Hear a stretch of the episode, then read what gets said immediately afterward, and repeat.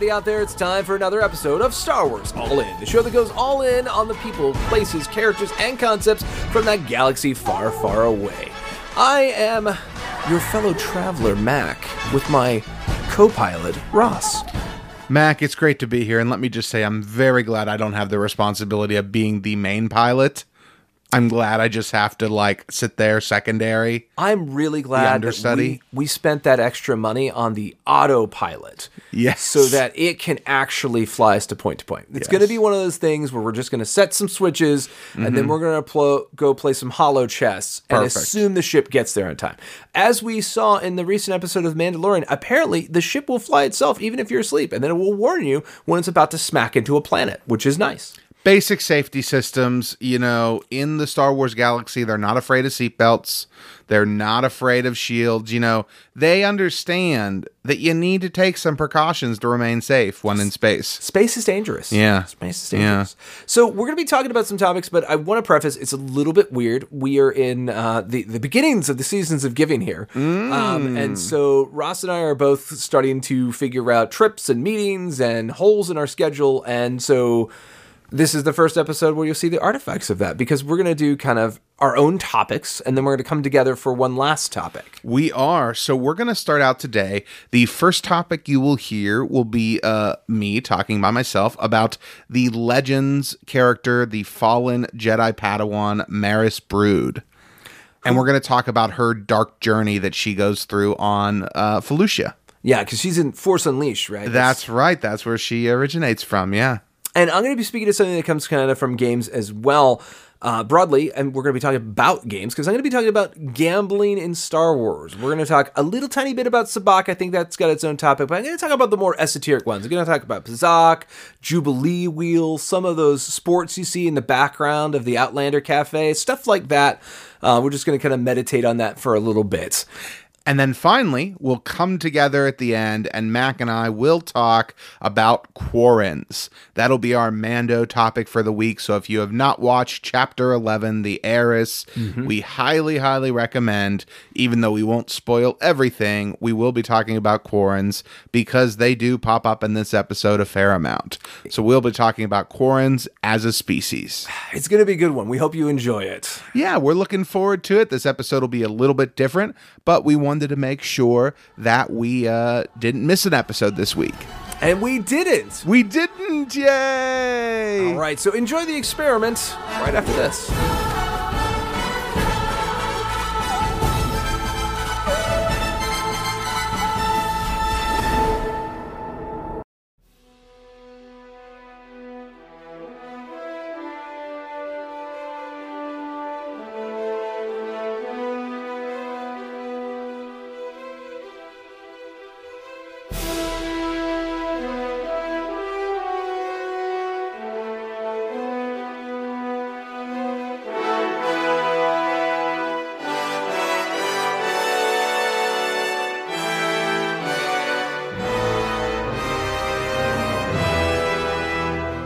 Welcome back, everyone, to topic number one. Today we are going to be starting out with a Legends character, Maris Brood. Now, Maris uh, featured in the Force Unleashed video game released in 2008 for the PlayStation 3, Xbox 360, and eventually later platforms as well. Now, I personally played it on the PlayStation 3. This is a game I played a lot. I did finish it completely, 100%, uh, every achievement. So I definitely put probably about 100 hours into it total over the course of about five years, give or take. And it's a game that I really grew to love. Now, one of the reasons why I wanted to discuss Maris as a character today is she is one of the only characters in that game who has sort of her own story arc for being not one of your main characters. Now, if you're not familiar with the game, the game centers around this hidden apprentice, this secret apprentice of Darth Vader, Star Starkiller. Starkiller, uh, known as Galen Marek as well, was a very young son of a Jedi who Darth Vader hunted down and killed during the Purge. And upon seeing his power, Vader took him as his own And so Starkiller's goal as he grew up was to help Vader hunt down the Jedi. And we first meet Maris in this game. But before we get there, let's discuss a brief bit of her history because there's not a lot to it, but it is interesting. Maris went her initial Jedi training on a ship called the Grey Pilgrim. The Grey Pilgrim is a Jedi training center essentially in space. And on this ship, Maris learned all of her initial teachings of the Force. Now, her original master, who, as far as I could tell, did not ever get named in Legends. There was no other material, just basically that she had an original master on this ship. Now, if anybody remembers from this time period something different, I don't know, maybe something that was in the Star Wars data bank. I went back and looked at old visual guides, and of course, I, you know, did some Google searches, couldn't find the name. But if there is one out there and I'm just unaware, please feel free to let me know. Now, as we go through and we meet Maris, we learn that she originally, as I said, started her training on this Jedi ship, the Grey Pilgrim. And when Order 66 took place, this is where she was. So on this ship, Maris basically felt the tremors in the Force that are all of her acquaintances, all of her peers, and her masters and her mentors getting killed out there in space, you know, uh, from the Emperor and his actions. So Maris's original master disappears as he goes to try and investigate what's happened, and Maris ends up basically trying to go out and seek revenge in the galaxy. And out there, she is intercepted by Jedi Master Shaak Ti. Now, Shaak Ti interesting because in canon, even she has sort of these different endings because there are some deleted scenes for Revenge of the Sith where she's killed and then you know we see her in different places and all of these different things. It's kind of interesting uh, her history but that's not here what we're here to talk about. We're here to talk about her legends apprentice. So her and maris are basically held up on Felucia, which, if you don't remember, is a planet that we see uh, in live action in Revenge of the Sith. It's basically a giant jungle world filled with all this beautiful giant flora and fauna and all of these beautiful, colorful landscapes. And by the time we get here in The Force Unleashed, it's a completely different world. The Emperor has essentially turned dark. Uh, basically, the planet has been mined for resources, and the world has just fallen over to the control of the dark side, both literally and figuratively. So, creatures on this planet, beings, inhabitants of this planet, have all been corrupted by this sort of twist of fate that the planet has gone through. Now, Maris and Shaak Ti are first seen in the game when Starkiller arrives on the planet. They sense his energy, and Shaak Ti sends her apprentice away to the, uh, as it's called, the Rancor graveyard, and is basically told to hide there. Now, for the first moments, that's all we see of Maris because Shaak Ti goes to fight Starkiller and he does defeat her. And basically, later on, there will be some more moments with Maris. But before we even get to that, let me tell you a little bit more about her. Well, first up, she's performed by Adrienne Wilkinson, and you may have heard that name before because Adrienne is the same performer who performs uh, the daughter in the Mortis arc of Star Wars The Clone Wars. And what's interesting, that wouldn't have been that much longer after this. So, uh, you know, if Clone Wars started in 2008, this game came out in 2008. Let's say she recorded the VO probably a year before or so. So she may have been working on the voice for the daughter not long after this game was released. She also voiced a character in the Old Republic, Gianna. Uh, now, that is a game I have not played, so I'm not very familiar with that character. But she has had a few roles in Star Wars as well as some other video games. Now, as we already said, she uh, basically apprentices to Shaak Ti after her original master disappears, and Shaak Ti sends her away to keep her safe. Well, later on in the game, Bail Organa, a character we know and love and uh, praise, came to Felucia to find Master Shaak Ti to help him fight the Emperor, to help him save Leia.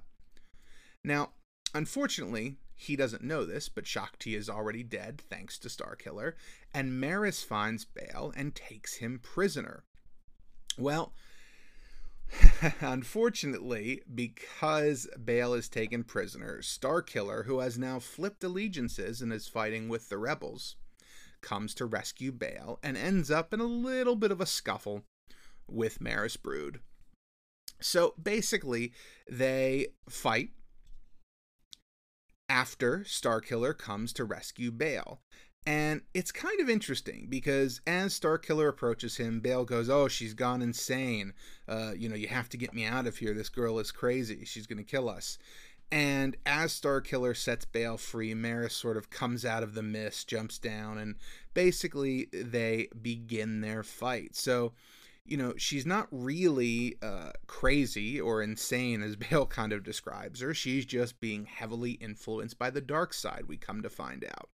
Now, the fight starts out by her using her powers to manipulate and sort of help control this, uh, as the game calls it, a bull rancor, basically a uh, sort of like higher level, larger rancor.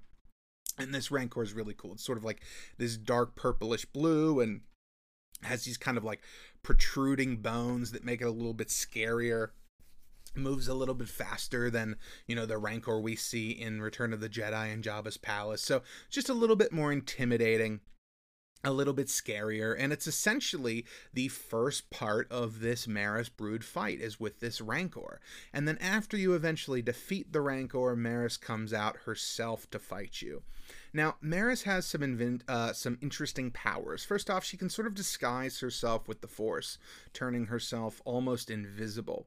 And it's a pretty interesting little power because you, as you're fighting her in this game, have to be wary. She can just sort of show up behind you.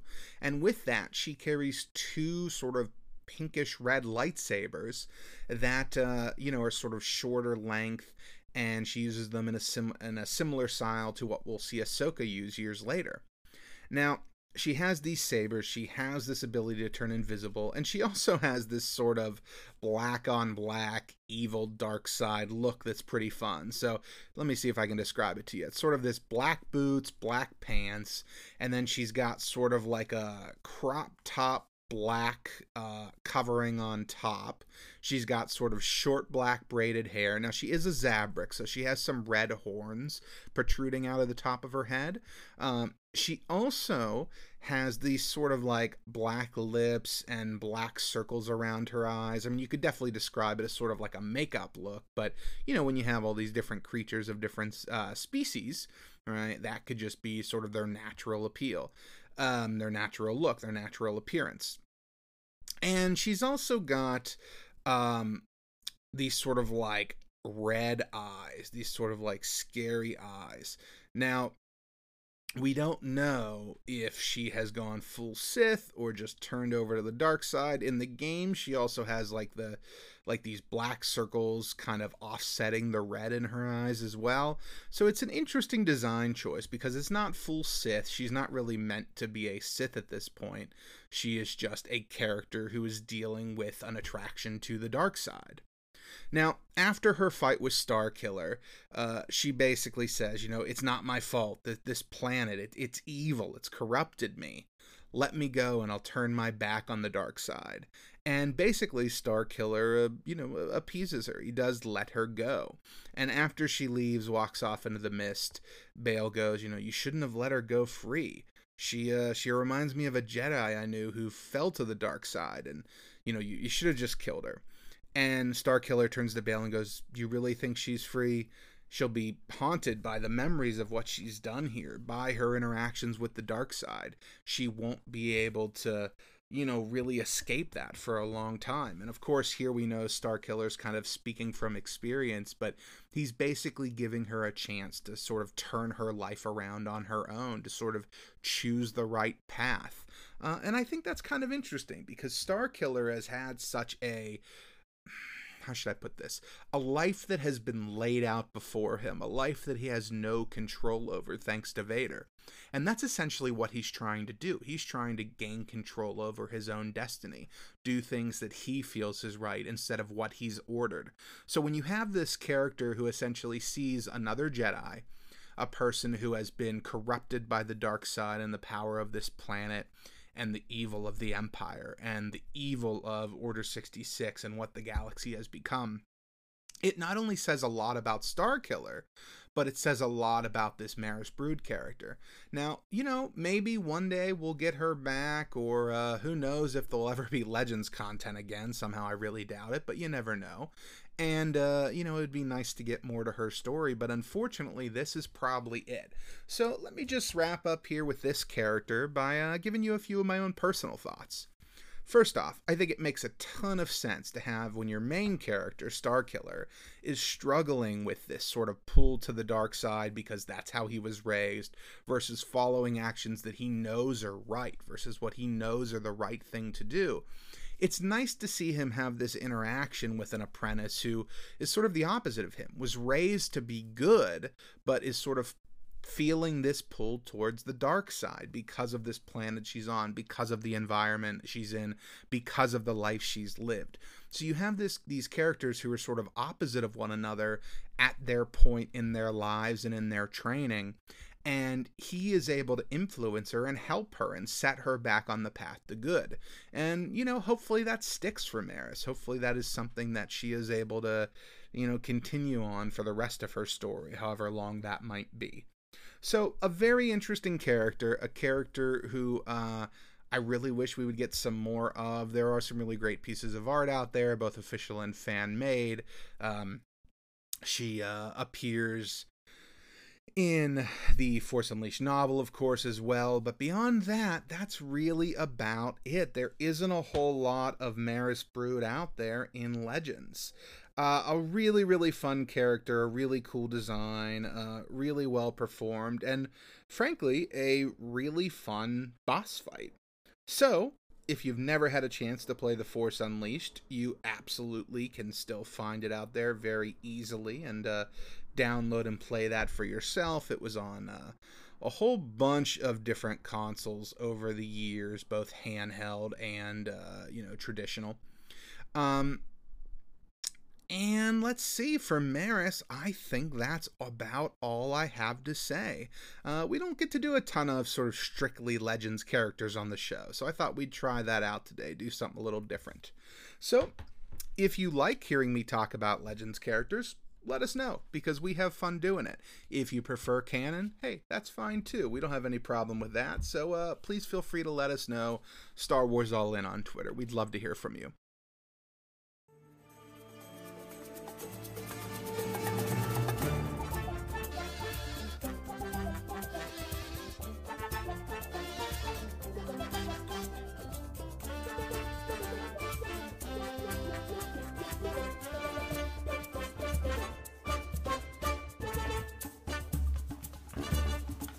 All right, hey, how's it going? So for this segment, we're going to continue to be in Legends material, um, because realistically, the topic I want to talk about is um, just a few highlights. Uh, this is not going to be an exhaustive topic by any measure.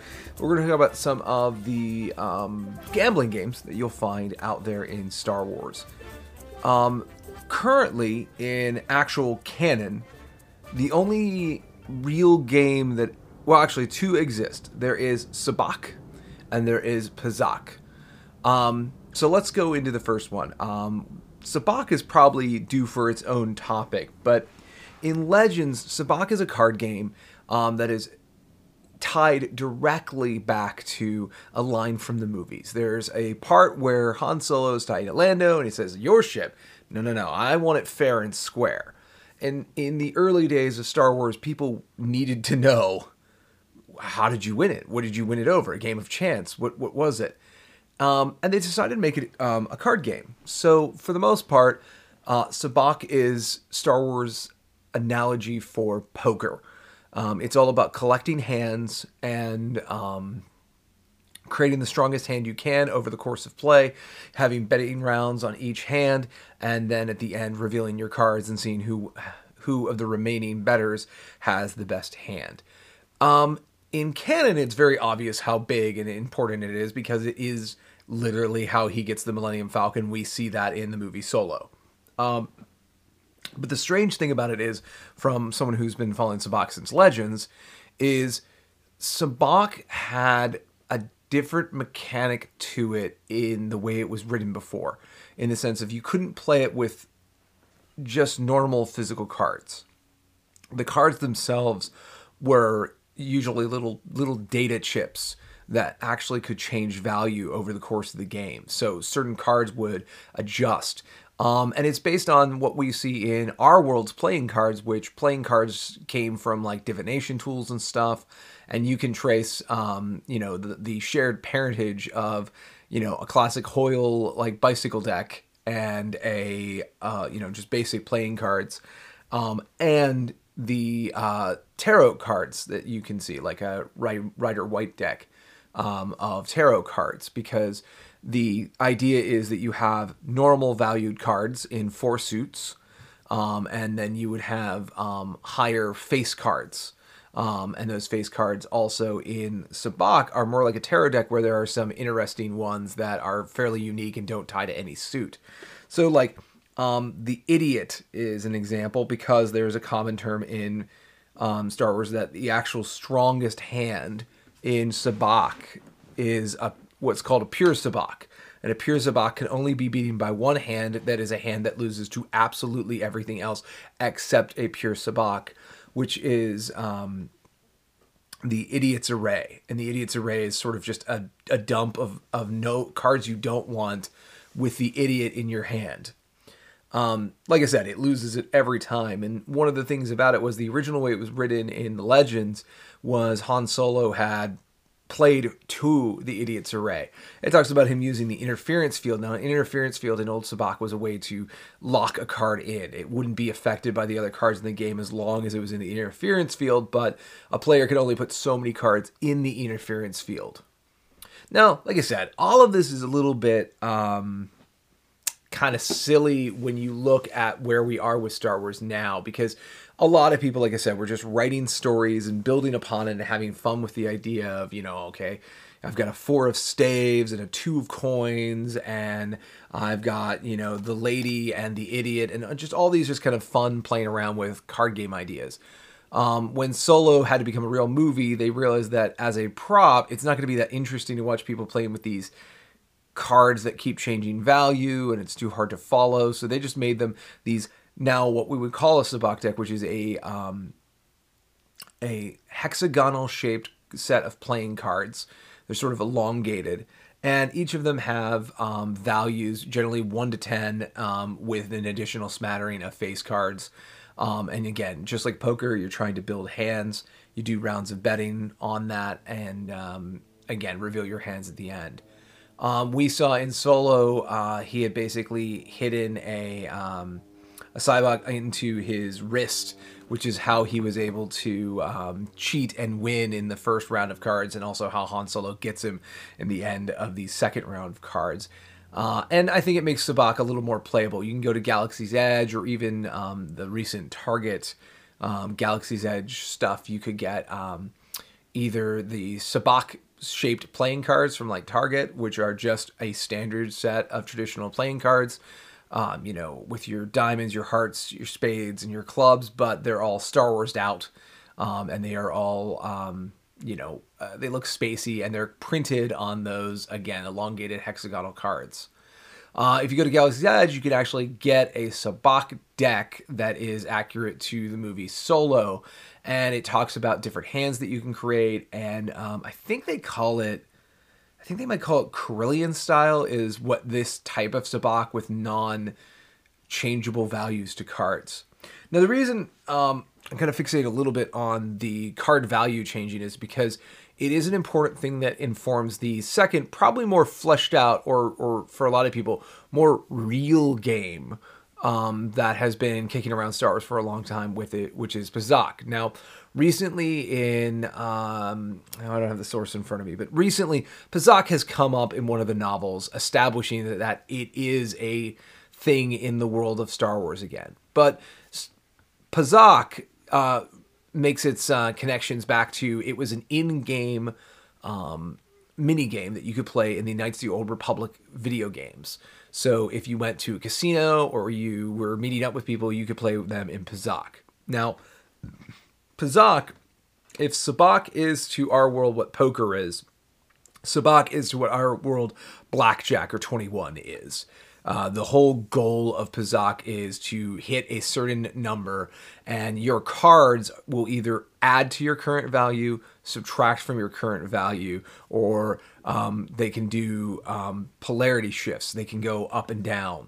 So what will happen in Pazaak as you play the game is you'll have your cards, and that card can be um, changed value over the course of the game. Again, similar to how Sabacc was written, that it would be able to adjust the cards up and down. And then again, the whole goal of Sabacc is to hit that target number um, as close as you can without going over. Um, and a pure Pazaak, just like pure blackjack, is being able to hit that number right off the bat, just to be able to put it down and you already have maxed it out. And again, Pazaak is around a lot, and Pazaak is again a analogy for um, blackjack. Now, going into Legends, there's a whole bunch of other things. Now, the first thing that you're going to see is people's idea of what people would bet on. We know that there's some betting from the canon, such as like betting on pod races, because we see well, actually, Qui Gon Jinn do that to save the boy and get him off Tatooine. But we also know that there are other games and stuff. If you look at the beginning of episode two, Obi Wan and Anakin enter the Outlander Club. Um, and the Outlander Club is essentially a fairly ritzy um, gambling club and you can see on the different monitors different things like again pod racing uh, space races um, graph ball which is a more of a like uh, somewhere between f- um, football and american football. Um, and you can see that like there's all this just gambling parlor and it's something that's very common in the world of star wars. Obviously the republic doesn't regulate gambling that much or at least it doesn't seem to care much about it the other things we know that are also going on in the world of Star Wars, especially in Legends, are a number of the games that have come down the pike will have gambling games for in game just to have fun. Um, this tradition goes to the massively multiplayer online role playing games. So, for instance, if you were to go and play um, uh, Star Wars Galaxy, you'd have the chance to play a game like Jubilee Wheel. Jubilee Wheel is you try to bet on a number. You spin the Jubilee wheel and you see where it lands. And depending on what parameters it hits on the wheel, you may lose everything, lose a little bit, gain a little bit, or gain everything. Um, it's essentially our analogy for roulette, um, except it's a little more colorful, a little more holographic, a little more Star Wars. Um, the Old Republic massively multiplayer role playing game brought out uh, Lugjack, and Lugjack is the analogy for uh, slots. So you have these spinning reels, and you're trying to stop the reels to have them line up to different sets of symbols.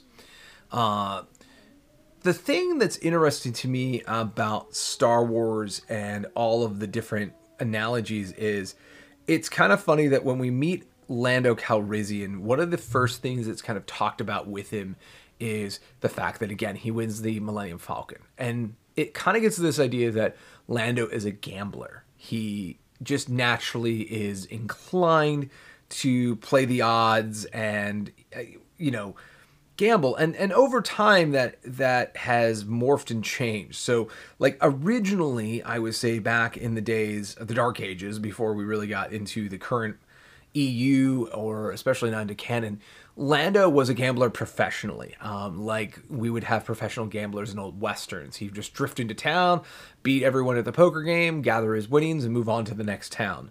Um, and that was reflected in some of the things that he did, such as, you know, his ship is the Lady Luck. Um, because again, it carries him with good fortune from sabacc table to sabacc table. Uh, but the thing that's evolved over time is that's not really what he does. He's he is a gambler, but he's also an entrepreneur in many many ways. So his whole um, kind of thing is he is doing all kinds of business ventures. We see this really displayed out in um, Rebels, where when we meet Lando in Rebels, he's constantly getting himself caught up into new kind of get rich quick schemes. Um, but when we think about Star Wars, he is sort of this this character that brings the idea of like, okay, well, if there's a gambler in Star Wars, what do they gamble on? What do they play? Uh, and like I said, that's how Sabacc came into being. And between the Outlander Cafe, or I'm sorry, club, um, between pod racing on the Boonta Eve Classic, between uh, the Sabacc game in solo, and we also see a lot of this stuff. I would argue it, it it's not canon, but I would say that the spinning gold discs you see in Canto Bight, I, I'm gonna guess are sort of Jubilee wheels, and Canto Bight has a whole panoply of different. Um, gambling games that we don't know exactly what they are. No one's tried to invent their stories, quote unquote, yet. Um, but it is, I don't know. It's just a really interesting idea, and I think it makes Star Wars more of a place as we just sort of figure this stuff out. Now, one thing I want to just say that is a way that I interacted with these, and, and you can probably interact with them if you wish, is there are a number of people who've created um, facsimiles of this game. I already mentioned if you want to get Sabacc, there are physical cards you can get, and you can actually play a real game um, and uh, just play it just like kind of Solo the movie. There's also uh, Hasbro uh, when Solo came out had a game based on Sabacc, uh, which was kind of fun. Uh, it's not exactly trying to be Sabacc, but it's interesting in its own way. Um, both that and the Galaxy's Edge Sabacc, I enjoy the fact they incorporate the dice. Uh, you know, when um, Han Solo is whipping those gold dice around his uh, ships as he takes control of them, those are Sabacc di- dice. Um, now, Sabacc traditionally only needs one die, at least the way the rules are written in our world. Um, but you use that die, and again, that will change some values, that will adjust the table, and it sort of represents the randomness that the old games would. T- talk about, or the old version of the game would talk about, which is more of again uh, more computerized. Um, if you want to play the more computerized version, kicking around on old Windows platforms are people who took all the bits and bobs out of like the original Han Solo and Lando stories and sort of melded them into some functional version of a game, which is how I got into Sabacc uh, probably in the mid to late 90s. Um, Pazaak, so there are people that have made um, absolute um, copies of it. It's just basically extracting the minigame out of the of the Republic games to allow you to play them. Um, and some of the other things that are out there is you can play things like holochess, and it has been I Dejarik, which is holochess, has been assumed to be able to be gambled upon in different corridors. So that is out there as well. You can also get a Dejarik set uh, down at Galaxy's Edge if you ever go down there. Um, and Dejarik is almost like a, a miniatures game in the sense that each of the pieces has some unique abilities, some unique statistics, so that certain matchups between elements of the holo board are either more advantageous or less advantageous as you kind of march them across the board and have them fight. Um, so know. I again, uh, just kind of a sort of off the top of my head meditation on games and Star Wars. Uh, it's by no means to be exhaustive. Like like I said, someday I'd really like to dig in uh, when I'm back with Ross and do more of an in-depth conversation about Sabacc, especially uh, once I finally get him down uh, and COVID is over, and we can actually play some rounds of uh, the three different versions of Sabacc that I have. Um, so I hope you enjoyed this a little bit. I hope I more whetted your appetite to go look at this stuff up because, again, I don't want to bore you with an entire like how-to uh, section about how these games are played in all their intricacies. But just gonna tell you that like it's a fun part of Star Wars that makes it a real place. That the games and stuff that we play in our world, there are Star Wars versions of them that those people, just like us, you know, play and have fun with. So uh, that's it for me. So after this, we'll both be back to talk about a Mando topic right after this.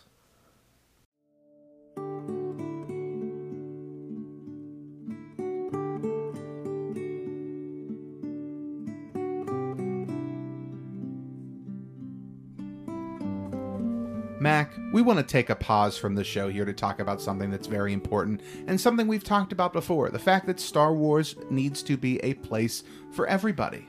That means that everybody needs to be welcome. Yeah, and you know, luckily you and I were uh, both uh, brought up in a way and have experienced life in a way that we feel pretty open uh, to mm-hmm. all sorts of different people. But we definitely understand that there are a lot of people out there in different situations who maybe have some different opinions than us. And of course, there are times when differing opinions are perfectly great and valid. But when it comes to human rights, it's something that we believe should belong to every person. And so today, what we're here to talk to you briefly about is a fundraiser that has been started by some other members of the Star Wars community, and we just want to take a minute and amplify it a little bit. Yeah, I mean, something we heard at the end of Last Jedi that Rose says is that we're going to win this war not by fighting what we hate, but by saving what we love. And mm-hmm. what's great about fundraisers like this is we're trying to promote the positive things that this community can do for not just ourselves and Star Wars fans, but the world. Absolutely, yes. And uh, it's fun to point out, too, hey, that's also the Jedi's philosophy. Mm-hmm. Uh, I think a lot of people forget about that. But anyway, this uh, fundraiser, which you can find on GoFundMe, and if you search, it is titled Trans Rights Are Human Rights. This is the way. And this is a fundraiser that's been going on for a little while now. They've raised over 11,000 dollars at the time of recording this. Isn't that insane? Eleven thousand dollars. It's exciting, but it's still can go further. And that's why we want to boost that voice and let you know about it so that you can support it. Absolutely. So please feel free to seek this out. We are going to share the links on our Twitter uh, as well in the coming weeks uh, to go along with our different Mandalorian segments that we're going to be doing. But uh, we also just want to point out why does this exist, right? Well, where this money is going is to the Trans Law Center to help defend people who can't defend themselves against um, either physical attacks or discrimination. Right. And so, what we're trying to do here is just let you know that these things are very important to us. Mm-hmm. And this is the kind of community that we will have here at Star Wars All In. So, Let's just look at it this way. We're Star Wars All In for a reason, because it's all in on Star Wars and everyone belongs. And this is all about following the way, which is to accept everyone just the way they are and support people's fights to be the people that they are.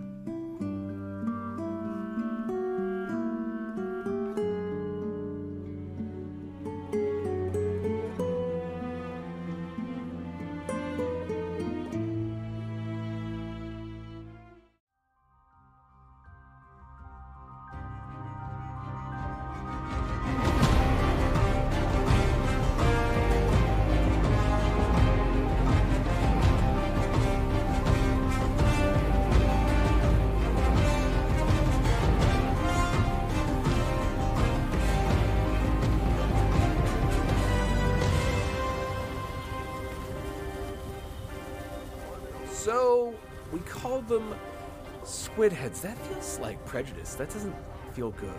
well, it's very classic Star Wars, right?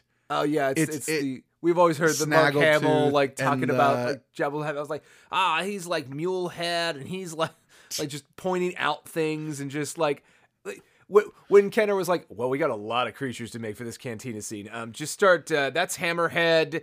Um, this is uh, Doctor Mandible. I don't know. Um, uh, it. I think it's all the same vein, same thing, same is. thing.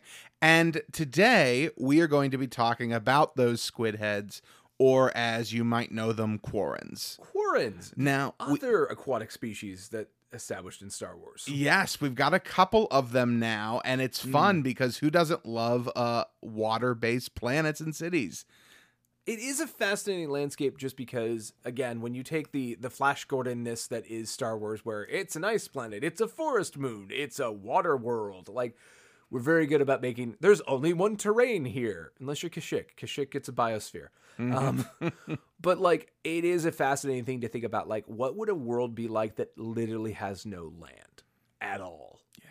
and it's it's kind of fascinating to start processing that. Yeah, and we've seen some water-based worlds in live-action Star Wars before. Mhm. We've also seen uh, some water worlds in Water War in the Clone Wars when we actually get to see Mon Cala, the Quarren's home world. yep So we do have some experience with these creatures before. So Mac, I thought that's where we'd start, and then Let's we'd do it. talk a little bit about uh, Quarrens in kind of modern context. So we first see a Quarren in Return of the Jedi as one of uh, presumably Jabba's thugs. You know, that's kind of the idea. He's just one of those guys that's there. yeah he's he's part of the scene the scene of The scene. a lot of well Yeah. the fun thing about it is like with Jabba's palace you can't tell like are they his henchmen are they associates are they like I assume Mm-hmm. They're his posse. mix. Yeah They're his, his posse. his entourage Yes, yes, yes, Yes. yes. He goes out for a nice uh, frappe, and they go with him, Yeah. just to make him look cool. Uh, you know, he scoots on over to Mos Pelgo for a snort of spotchka, and We, we make Here sure that uh, none, none of the uh, little people get to you, Jabba. that's right. So that's where we first see Quarrens. That's where they first come into our um, world of Star Wars. So And what we see is we see this these creatures. So I'll describe like the first one. Like Yeah. basically, they have these kind of arrow-shaped heads, Mm-hmm. roughly, um, which again is acknowledging what a squid looks like as far as that Yeah. sort of like torpedo-shaped head. It's a slight uh, amount of that. And then they have the mandibles, Mm-hmm. the the tanglicles coming out of their face, but they also have a mouth up in there. they do, yes. Um, and they also have fairly sunken but kind of yellowy bright eyes. Their whole pallor is kind of like a uh, an orange. They're much more orangey light skin, but in the same kind of tones we saw the Moncals in those kind of like fishy earth tones. Mm-hmm. Yeah, we've seen some other ones, like you said, orange and sort of tan and brown and stuff. We've also seen purple. So we've seen a Mm-hmm. few different um, colors, and I presume eventually we'll see more. a whole you know, rainbow of, yeah. of, of squid folk. Maybe it's based on their diet. Maybe they eat different things and they change different colors. Well, you know, there are definitely species of squid, squid that are like, and uh, that are essentially transparent.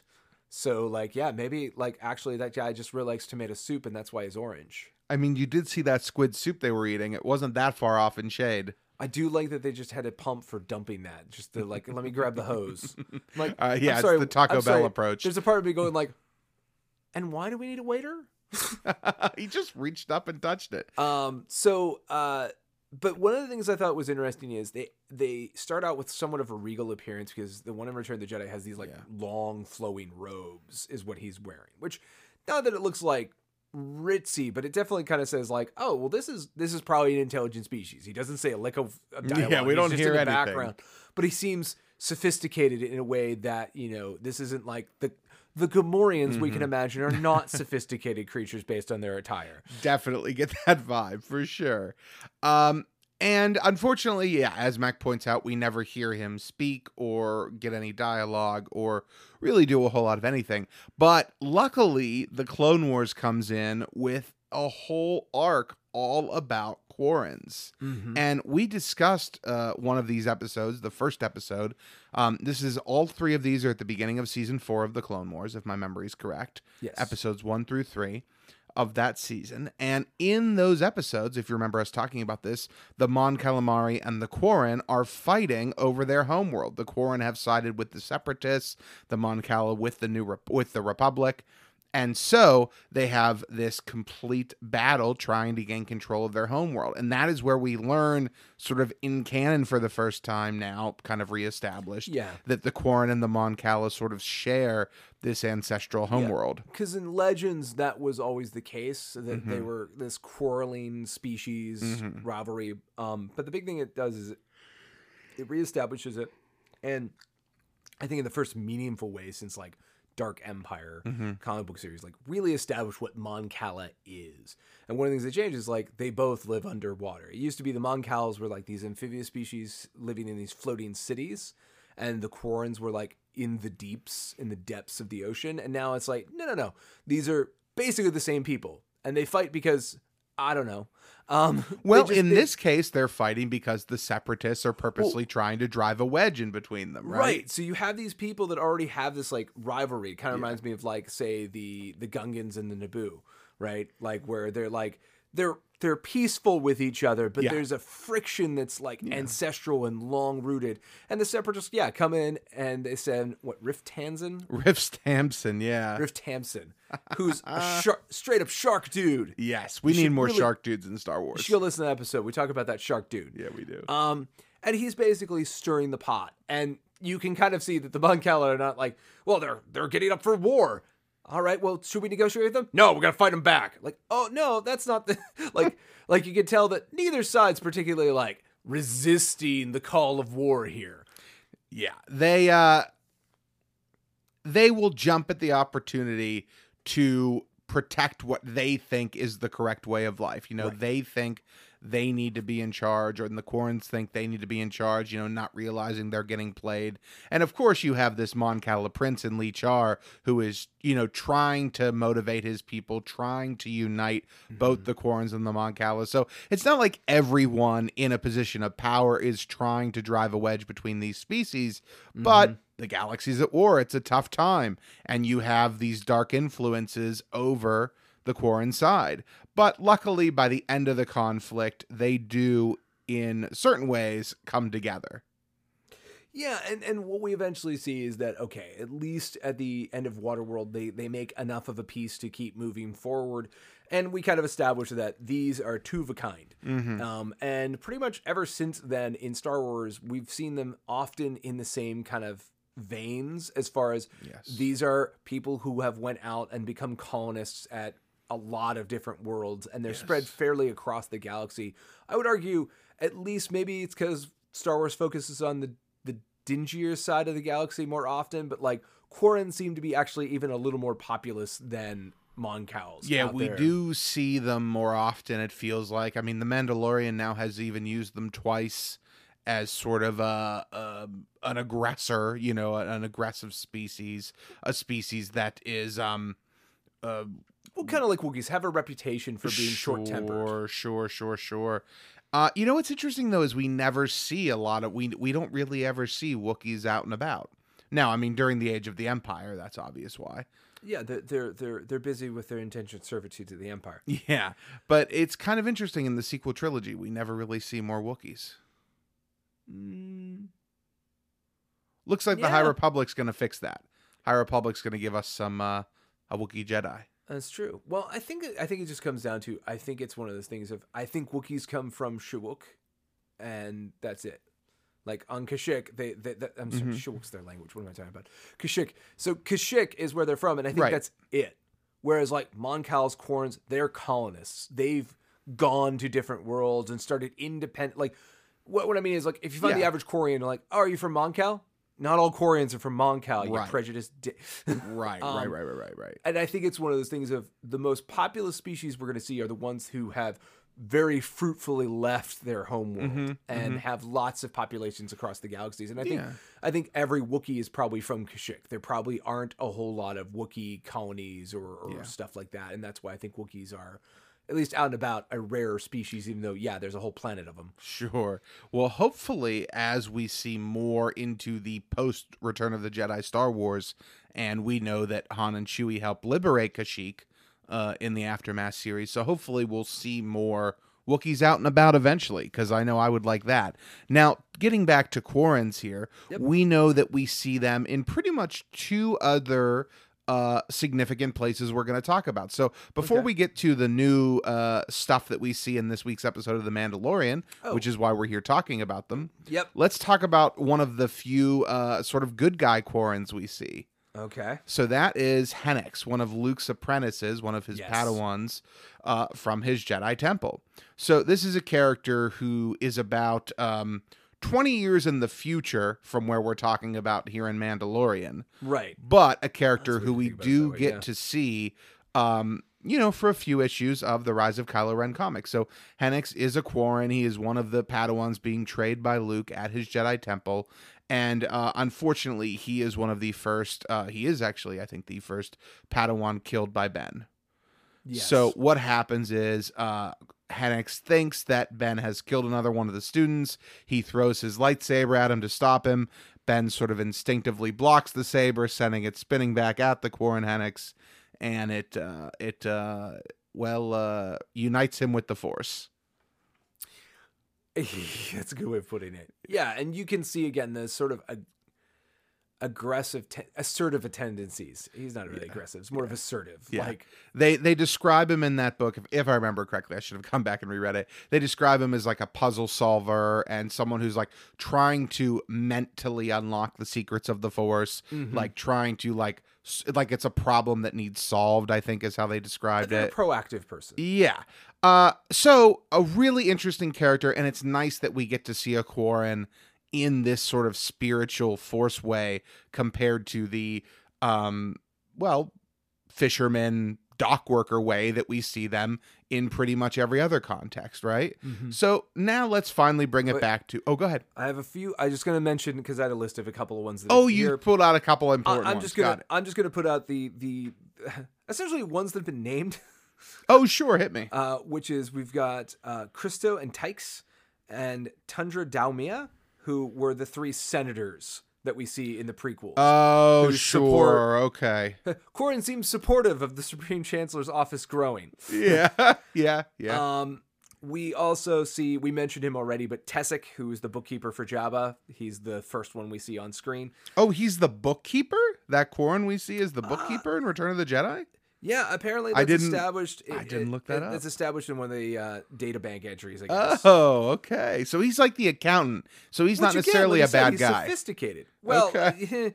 I don't know. I think the accountant for the mob is a lesser bad guy, but I still think he's in trouble and still going to jail. But okay. Okay. um, and the last one that was just one that really popped in my head that I really want to point out. It's a little tiny thing, but it makes me happy for two reasons. Which is I'm going to butcher this name. Uh, Lau Wallo, okay. who is uh, from the episode Lightsaber Lost. He's Yeah. the one running the noodle shop.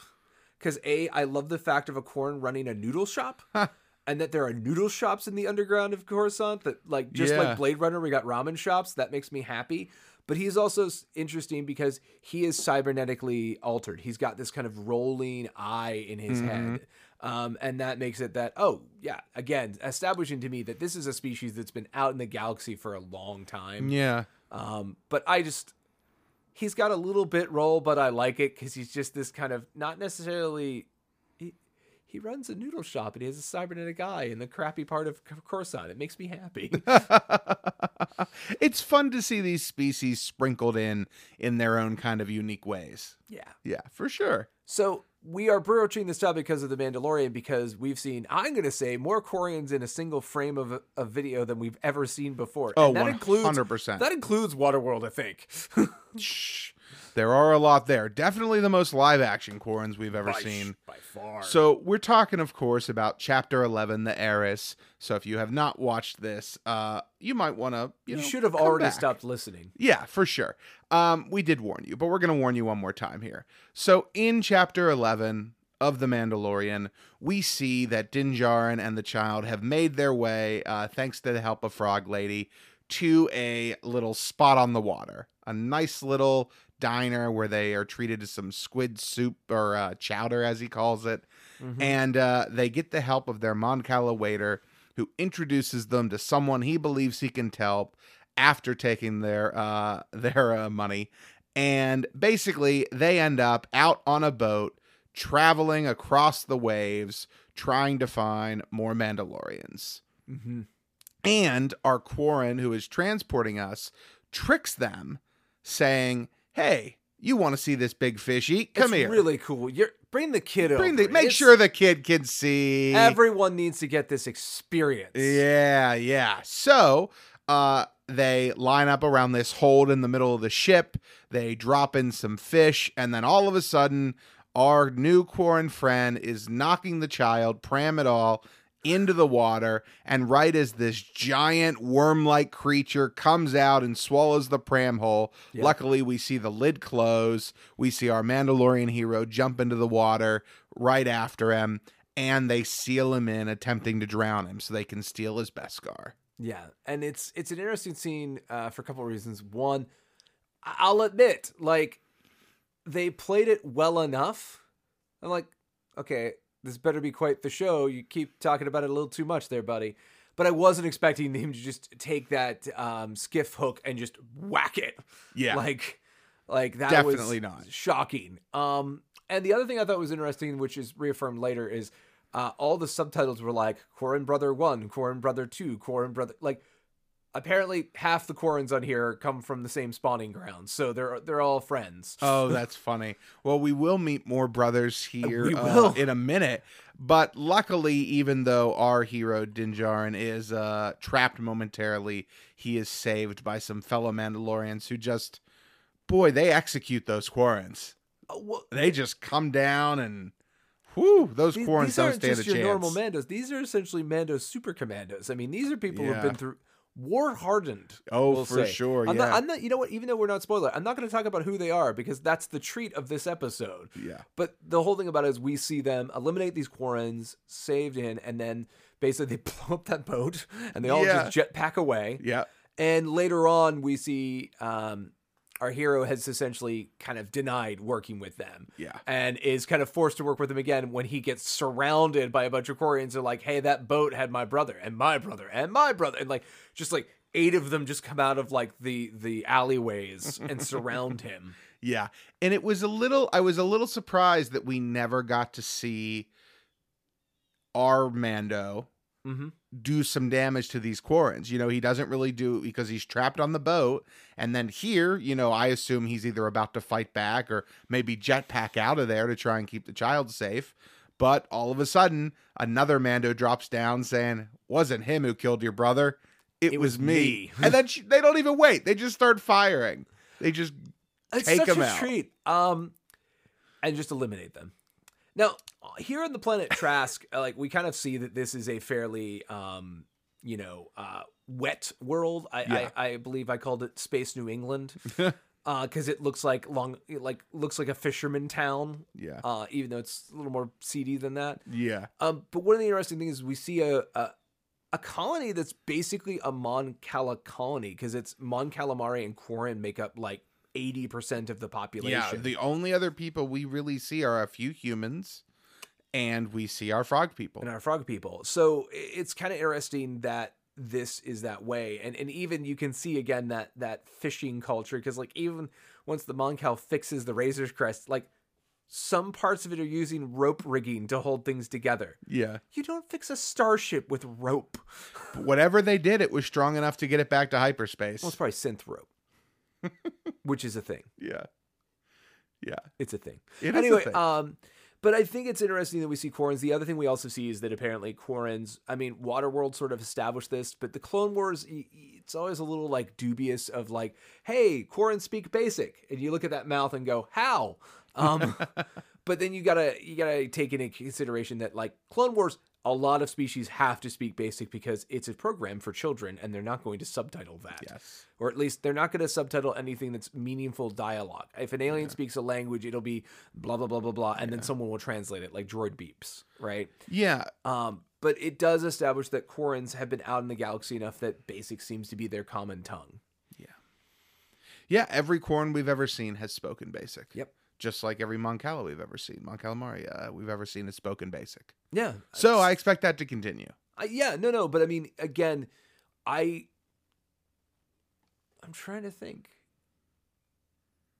No, I guess the senators are the first Moncals we hear speak in in canon. Mm, Um, and they, they, I think they, they, I I can't remember if they have a specific line. I didn't look up the scene, but I'm pretty sure they're one of the ones of like, yes, a trial, or yes, an investigation, or whatever it is. Yeah. Like, yeah, they're like waving their hands up. like, yeah, exactly. They're, they're just hooting and hollering, and they say something, but, um, but yeah, I, I just, hollering. it again. I just, I love the idea of like, here's these people who have a squid for a head.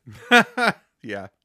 and now they're like deeply established they're part of the lore they're part of the panorama of common species around the galaxy and yeah they just they just are. Don't uh don't think about it. That that that one you know how many weird designs out of the cantina slash out of the Jabba's palace are just now the rank and file like members of the galaxy? Because we see Quarrens they're like uh they're one of the races you see as part of the ranks of the New Republic and the rebels as part of like the video games and stuff like Mhm, that. mhm. um it's it's just they're just out there man doing their thing They are. They're they're everywhere, and they're only going to be more of them. Soon they'll be just as populous as Twi'leks. They'll just have cable knit sweaters. They'll have like light, nice long, long rain slickers running around, being on wet planets. it's pretty great. Water sports galore.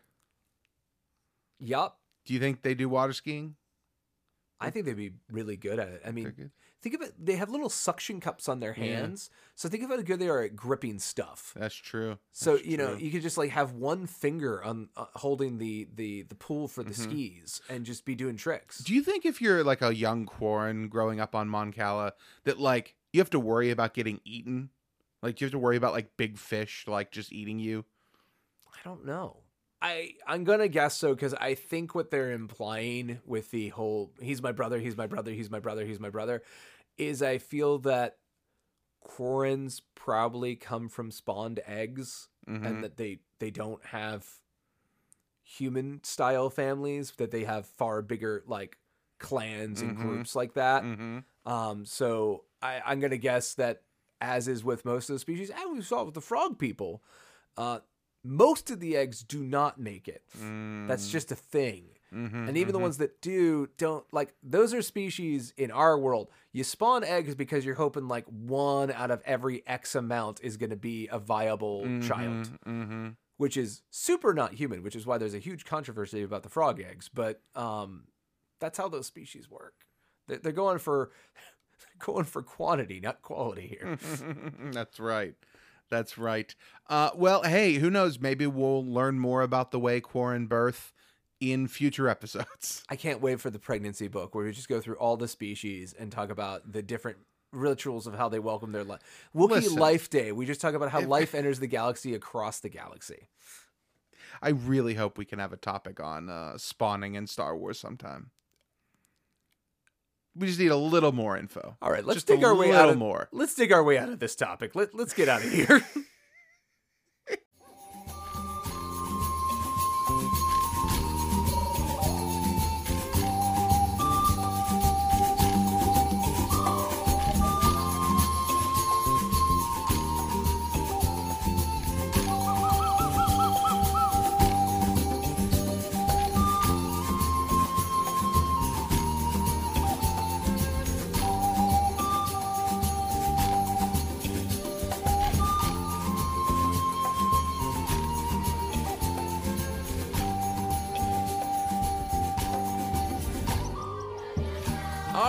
coming in a little bit hot and fast, but I think we could still land this one. I hope so, and if not, we'll just plunk right into the harbor. Oh man, what an ant! That was so perfectly done. He Yep. lands it. It's a little rough. You're like, he made. Then the thing just blows right into the sea. What a great was- it was episode. So good. What a great episode. we Uh, hope you all enjoyed The Mandalorian I- this week, too. You know, I was a little disappointed. I heard some people complain about like, oh, it's only 35 minutes. I'm like, yes, but it's a really packed 35 minutes. Yeah. Like, one of the things I enjoy about The Mandalorian is how much time does it take? As much or as little as it needs to tell its story. Yes, and I have a lot of I am definitely one of those people who when I saw episode 1 was 50 minutes I'm like this is great. This is what I've wanted.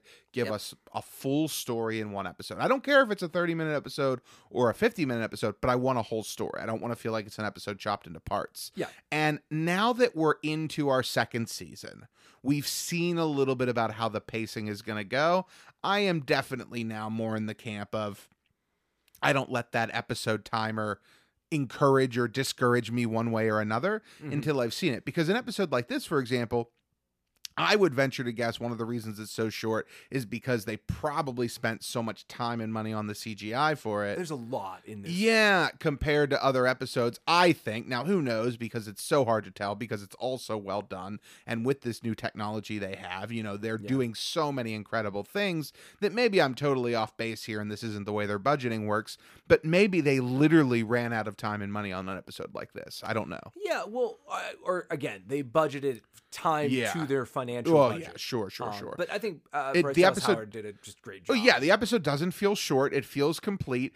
And while it is only part of a story, part of a quest, it is still a huge jump for our character in what he's able to do. And what I love about this episode, once again, more spoilers, is we're really seeing payoff from last week's episode Mhm. because the child character is learning and growing, right? Last Yes. week's episode was him trying to eat these eggs, him basically uh doing whatever he can to feed himself. And now he's here at the end of this episode Mhm. seeing kind of the miracle of life of these eggs. One of the eggs he didn't eat, he sees it hatch. He's playing with the offspring. He doesn't want to leave it. And who knows because at the end of this episode he's still eating a different creature, right? We still see him eating. Well, But I do like that we're kind of not only did Mando have that relationship with Frog Lady where he could just comfortably leave the child with her, which wouldn't have happened if they hadn't been Right, on that right, adventure right. last week, right? oh, absolutely. But we have this little mini arc for the child who last week was eating these eggs. Now he's playing with them and taking care of one and not wanting Cool. to eat it. And I think the other thing you also see, you said he's eating the thing at the end, but I think one of the things that's important about that is, yeah, well, because dad caught it for him. Yeah. I mean, like, Yeah. there's a certain amount of like, that's approved food. Yeah, for Um, sure. And uh, it's also really important for the Mandalorian because I like that we are starting to. Ever since the rumors of Ahsoka Tano being in this season, we have been starting to peel back the layers of, oh, this is exciting. Um, he's about to take his first step into a much larger galaxy because right now he's like, what do you know about the Jedi? Nothing. They're sorcerers. Shrug Yeah. and like he's learning that there's other Mandalorians. He's he's maybe he's heard about the true Mandalorians somewhere along the road, but like he doesn't know them in any firsthand experience. And his first like response is repugnation, but then also just shock at how they act. Yeah. like um, you know, I. I one of my favorite lines in this episode is like, like, yeah, we need to go back to Mandalore. That place is cursed. Anyone who goes there dies. I'm like, wow, it is fun hearing that's how the de- how the Watch sees Yeah. Mandalore as a place that should be abandoned. We are a creed. Yeah. We need to be not tied to a homeland anymore. All right, since we're talking about it, I just want to throw this out here, get it on the record real quick. Uh, we are recording this. It is Saturday, November 14th. I think it's important for posterity's sake. Why does Bo Katan want to now rule Mandalore, whereas before, now this is 25 years ago, thir- wow, oh, more oh, well, than that I think actually. that's the thing is, I think she did rule it. I think she was the political head of state from that time that we see at the end of the Clone Wars oh, finale. Oh, so you think I she went there. in that direction already? Okay, so because that conversation to- she has with Ahsoka is more of a I don't know if I'm the right person for this job. So the the topic I wanted to do this week was Bo Katan, but I'm like Yeah. that. You need to give me a week in the research lab because Yeah. there's a lot I need Yeah. to rewatch. But like from what I pieced together, just kind of reviewing it and remembering is basically so Bo Katan is a member of Death Watch. right, Then her sister dies, and then she realizes Mandalores should not be run by Pre Vizsla and his ilk. They are. They're not doing it for the reasons Bo Katan signed up. right, She wants to bring Mandalore back to greatness. They want to militarize it Yes. and just they they they want to do way worse stuff. yes, So by the time we get to the end of the Clone Wars, she has matured a lot as a person. She's still a feisty fighter. She's still way too strong-headed and fiery for probably, you know, what her goals are now. But she she is really really cares about her people and Mhm. uplifting them. Mhm. And I think at the end, you know, Ahsoka basically gives her permission of like, well, you could lead them. And we kind of walk away from the scene there. yeah, And when we see the other side of this, when we see Mandalore again, you know, 17 years later or whatever, when we're at, well, 18 years, right? It's negative one BBY, negative two BBYs, Rebels. It's yeah. It starts out I think five years before, but then works its way up. Yeah, Um, well, we see Sabine and how Sabine is from the House of Wren Yeah. and how it's one of the more prominent houses in Mandalorian politics. And we sort of get a vibe that by this time, the Imperials have been already really encroaching on Mandalore. Mm. The, enti- the entire House of Saxon has been flipped to their cause. Yeah.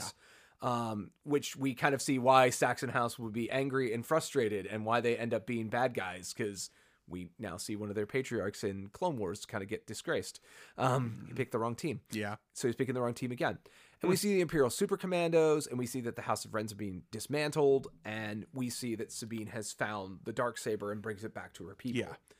Um, and they mentioned the fact that dark saber is a symbol of Mandalore, the concept of the person who leads their people, the Mandalore, mm-hmm. because it's a it's you know the Jedi, the first Mandalorian Jedi had this, and it's been just a badge, an artifact of power and importance to the Mandalorian people for however Yes. long it's existed. And so what I get the idea is that Bo Katan rules over Mandalore for some period of Yeah. time. She or or at least she's she's, you know, maybe they never get a functional state up and running again, Yeah. but like she's an important political leader for the Mandalorian Yeah. people. And by the time we meet them in Rebels, the houses have become the power base of the planet. Mhm. They're sort of stratified into these clans that are Mhm.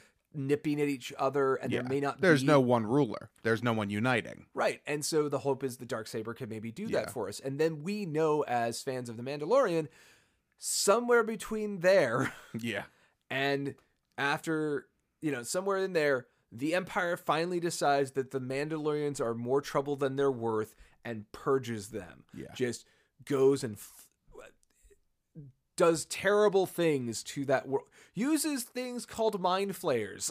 I don't even know what those are, but they're bad. I know they're bad. Like, Yeah. you know, terrible things happen to the people of Mandalorian, and that is why we get the assumption that they are all scattered to the wind. Yeah. That there's none of them left, and the Yeah. ones that are surviving are surviving this coverted life where they don't, you know, never take off their masks. They live in these small communes. They Right. always hide their numbers, all that kind of stuff. And Bo Katan showing up on the scene basically says, no, no, no. There are true Mandalores running around as well. And Totally. yes, they're wearing the armor again because only the strong survived whatever that purge was. So, the big question then. Yeah. We have all of this, right? We now know that in the world of post Empire, Yes. right, the New Republic is established. We know that Mandalore is still a planet that is not under control of a single Mandalorian. Right. Right. We don't necessarily know the state of it, but we assume it's decrepit and run down and you know that it's it's There's it's even an lawless. There's even an edge in Bo- Bo-Katan's like conversation that it's still not under Mandalorian control. Whether Yeah. that's maybe the remnants of the Empire are still holding court there, And you that know? could very well be, but she's very aggressive about she is going to be the person she's fix it. take it back. Is this show setting up that at the end Din Djarin is going to be leading Mandalore? okay, if we're going into speculation territory, Yeah. right? My whole goal, eh, what I see here is, Yeah. If this season, which it already starting to go that way, follows season one. I meet a whole bunch of people and then I get them together for one last job, right? For sure. I feel that like the heist of the dark saber is how this season's going to end. Yeah. And my guess is Bo Katan will take the, the dark saber and try to go home to Mandalore. Yeah. And then a later season, Din will have to go and deal with the other half of his identity, the other half of his people. Yeah. Because I think we'll eventually get to the point now, whether it's this season or not, where he learns to live as a Mandalorian in a different way than he has before. Because that was the whole point of the first season was he learned to live in a way that he didn't understand or think he could as the kind of purveyor of this foundling. And Pascal's um, agent will be really happy because he'll have an excuse to take the helmet off from time to time. Get some of that FaceTime. I really don't think it matters, but yeah, I Well, hear what you're saying. but here's the thing. yeah. we're establishing there's still true Mandalorians Yeah. running around, which means that yes, there's the culture that Bo-Katan and Sabine come from, where oh yeah, helmet off all the time, like like we we established that the the Watch is religious. They have essentially regressed back to almost. For like a better term, medieval views of Mandalorian peoples and cultures, and they've almost deified and mystified so much of their stuff. Um, and I'm excited to see if like Death Watch maybe Death Watch in the Clone Wars isn't the origin of the Watch, Mm-hmm. right? Like the Watch is maybe the people that were scattered out across Yeah. the galaxy to protect Mandalorian interests. They're like the journeyman Mandalorians, and then we would see that Death Watch is a group of those people becoming zealots, and that the Watch has been around for however many generations because. There's a part of me with the armorer who I'm like, so you couldn't have witnessed the Clone Wars, otherwise you wouldn't be calling Jedi they were sorcerers. The Great Mandalore fought once. I'm like, Yes. that can only come from having no firsthand knowledge of Yeah. seeing Jedi, which our hero might have more of that since he's saved from a separatist uh, attack by Death Watch members. Um, it's it's very curious exactly how they're going to establish those cultures, and I also like the fact they're going to trickle that out over a really long period of time, and I'm Yeah. excited about it. the fact that we're only really getting so we got a little bit of the culture in the first couple episodes of season one and now we're getting a little bit here episode three season two this could be something that is his long arc of getting over the removing of the helmet and those sort of things he's been indoctrinated with Well, I think it'll be him harmonizing all of that stuff into th- what will be the way, mm-hmm. right? And the last part about it that I want to say that now you're just making me real think about like that is if this show is called The Mandalorian, and that is because at the end he is the Mandalorian, he becomes Mandalore, the leader Yeah. of the Mandalorian people. yeah I would be so happy. I mean, you think about it, right? When a story starts, you're following a character who will one day do great things but has not yet done them. That's like a traditional story, right? Well, this character was already an established bounty hunter. We don't need to Yep. see him learn to become a bounty hunter. Nope. We do need to learn to see him learn empathy. We do need to see him learn compassion for others and um, be a parent and do all of these things that a leader needs to learn how to do.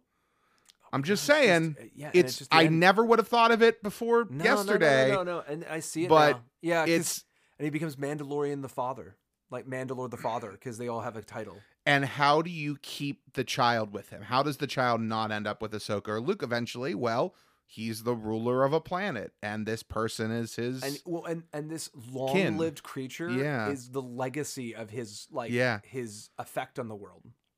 just saying, it's possible. Uh, and and then uh, oh man, it's the best thing going in Star Wars, mostly because it's all the ingredients of Star Wars Uh-huh. that make Mac happy.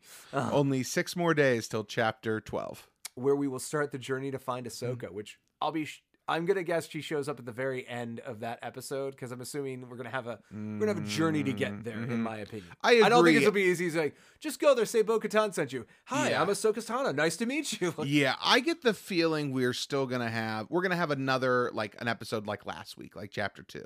yeah, I get the feeling. that's that's what I feel. Is a look- yeah, we're Yeah. gonna make that journey because the Razor Crest hasn't been abused Mhm. enough this season yet. Mhm. And I also think I remember reading that Dave Filoni directs episode five.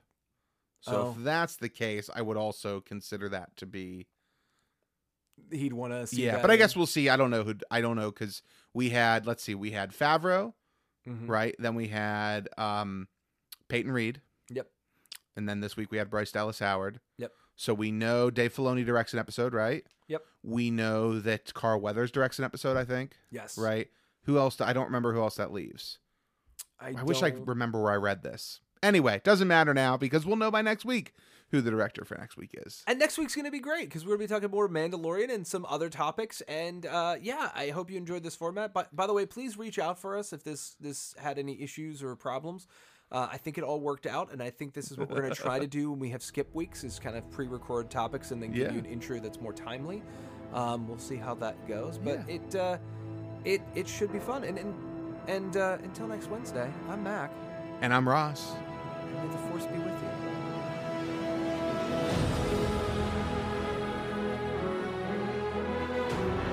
This production is not endorsed by any other property and is the sole responsibility of Mac Purvis III, Ross Greco, and those involved in its production. It is meant for entertainment purposes only.